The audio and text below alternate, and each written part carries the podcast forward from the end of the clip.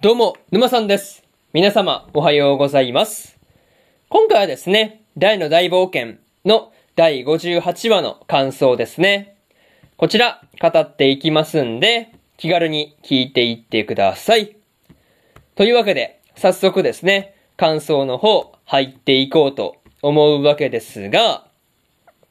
まずは一つ目ですね、素手では勝てないというところで、まあ、大魔王バーンがですね、大のアバンストラッシュを受けて、まあ素手ではね、さすがに勝てないっていうことを悟っていたわけなんですが、まあここでね、こうバーンに本気を出させたっていうこと自体がですね、まあ明らかにまずかったなっていう感じでした。そう。さすがにね、こればっかりは何とも言えないところではあったんですが、またね、こう、バーンが出してきた、まあ伝説の武器ですね。は、まあ、コーマの杖って呼ばれるものだったわけなんですが、まあ、下手にね、こう、剣とか槍とかを出してくるよりもですね、すごいこう、なんていうかね、大魔王って感じの迫力があるなっていう武器ではありましたね。そう。まあ、なんていうかね、杖だからこそ出せる迫力というか、なんかそういうところが感じられるところではありましたね。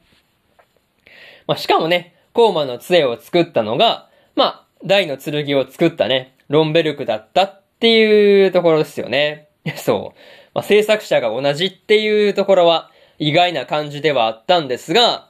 まあ、そんなコーマの杖を作った、まあ、ロン本人はですね、まあ、今はバーンの味方ではなくですね、大たちの味方として、こう武器を作ってくれたりしてるんだっていうところがですね、なかなか面白いなっていう風に感じたところではありますね。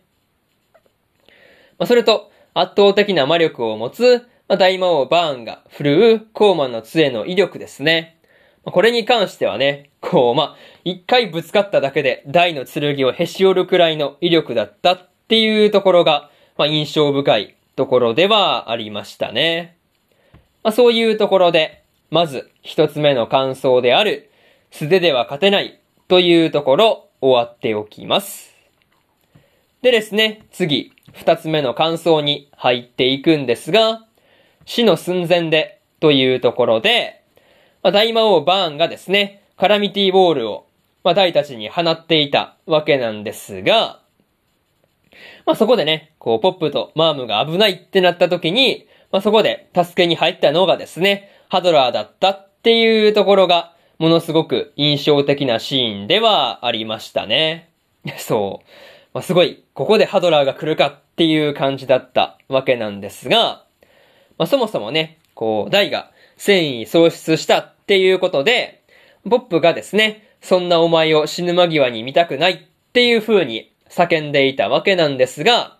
まあこう、死ぬ間際って言ってるところからもですね、ポップがこう、負けを悟っているっていうところが、まあ、伝わってきた、まあそういうセリフではあったかなと思いましたね。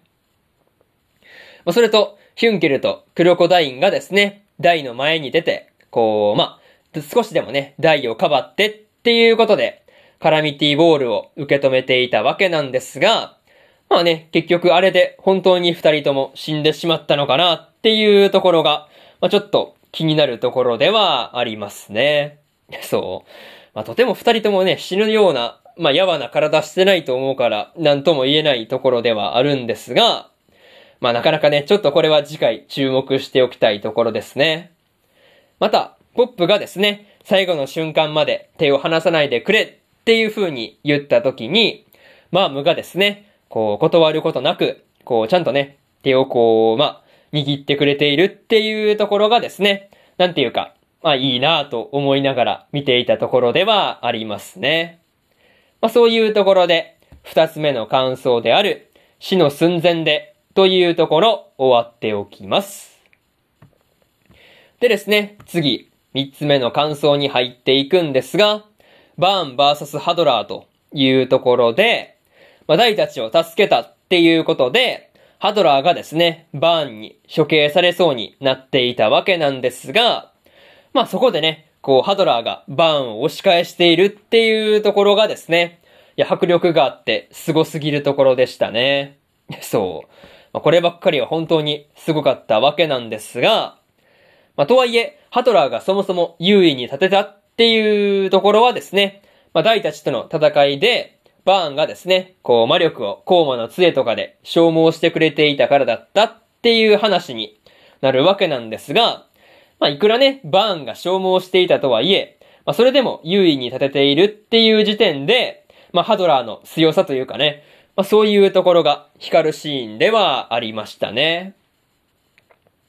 まあ、個人的にはですね、親衛騎団の命を、こう、人質にされた時に、まあ、目的のために死を恐れる部下は、まあ、自分の元にはいないっていう風に言い切ってるところがですね、めちゃめちゃかっこよかったなというところですね。そう。いや、本当にこればっかりはめちゃめちゃかっこよかったなという風にね、思ったんですが、本当ここに関してはね、ザボエラの邪魔が入らなければっていう風に思うところではあるんですが、まあ、ブロックがね、こう、キャスリングでハドラーの命を助けるっていうところもですね、個人的に好きなシーンだったりします。まあでもね、本当にこう、ザボエラの邪魔が入っていなければどうなったのかっていうところはね、気になる話ではありますね。まあそういうところで、三つ目の感想である、バーン VS ハドラーというところ終わっておきます。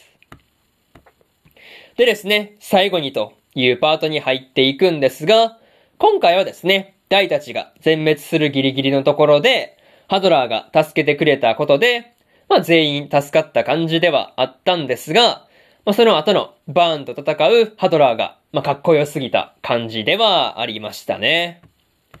また、ハドラー親衛騎団もね、あの場にやってきたっっていうだけで、まあ結果としてね、キルバーンとミストバーンの足止めをすることができているっていうのは、良かったのかなっていう風に思ったりしました。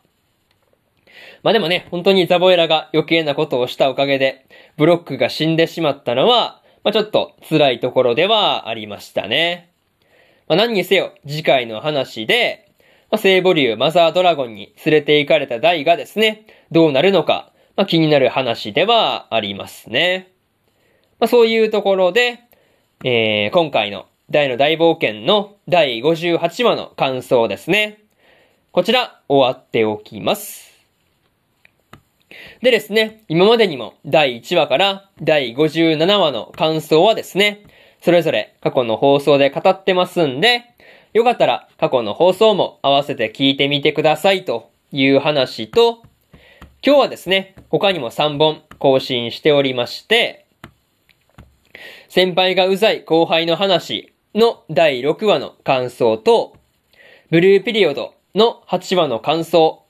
そしてですね、無色転生の18話の感想ですね。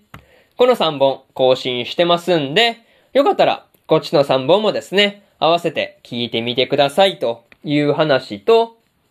明日はですね、大正乙女おとぎ話の第7話の感想と、結城優奈は勇者である大満開の章の第8話の感想ですね。こちらと、86の18話の感想ですね。この3本、1、2、3と更新しますんで、よかったら明日もですね、ラジオの方聞きに来てもらえると、ものすごく嬉しいですというところで、本日4本目のラジオの方終わっておきます。以上、沼さんでした。それじゃあまたね。バイバイ。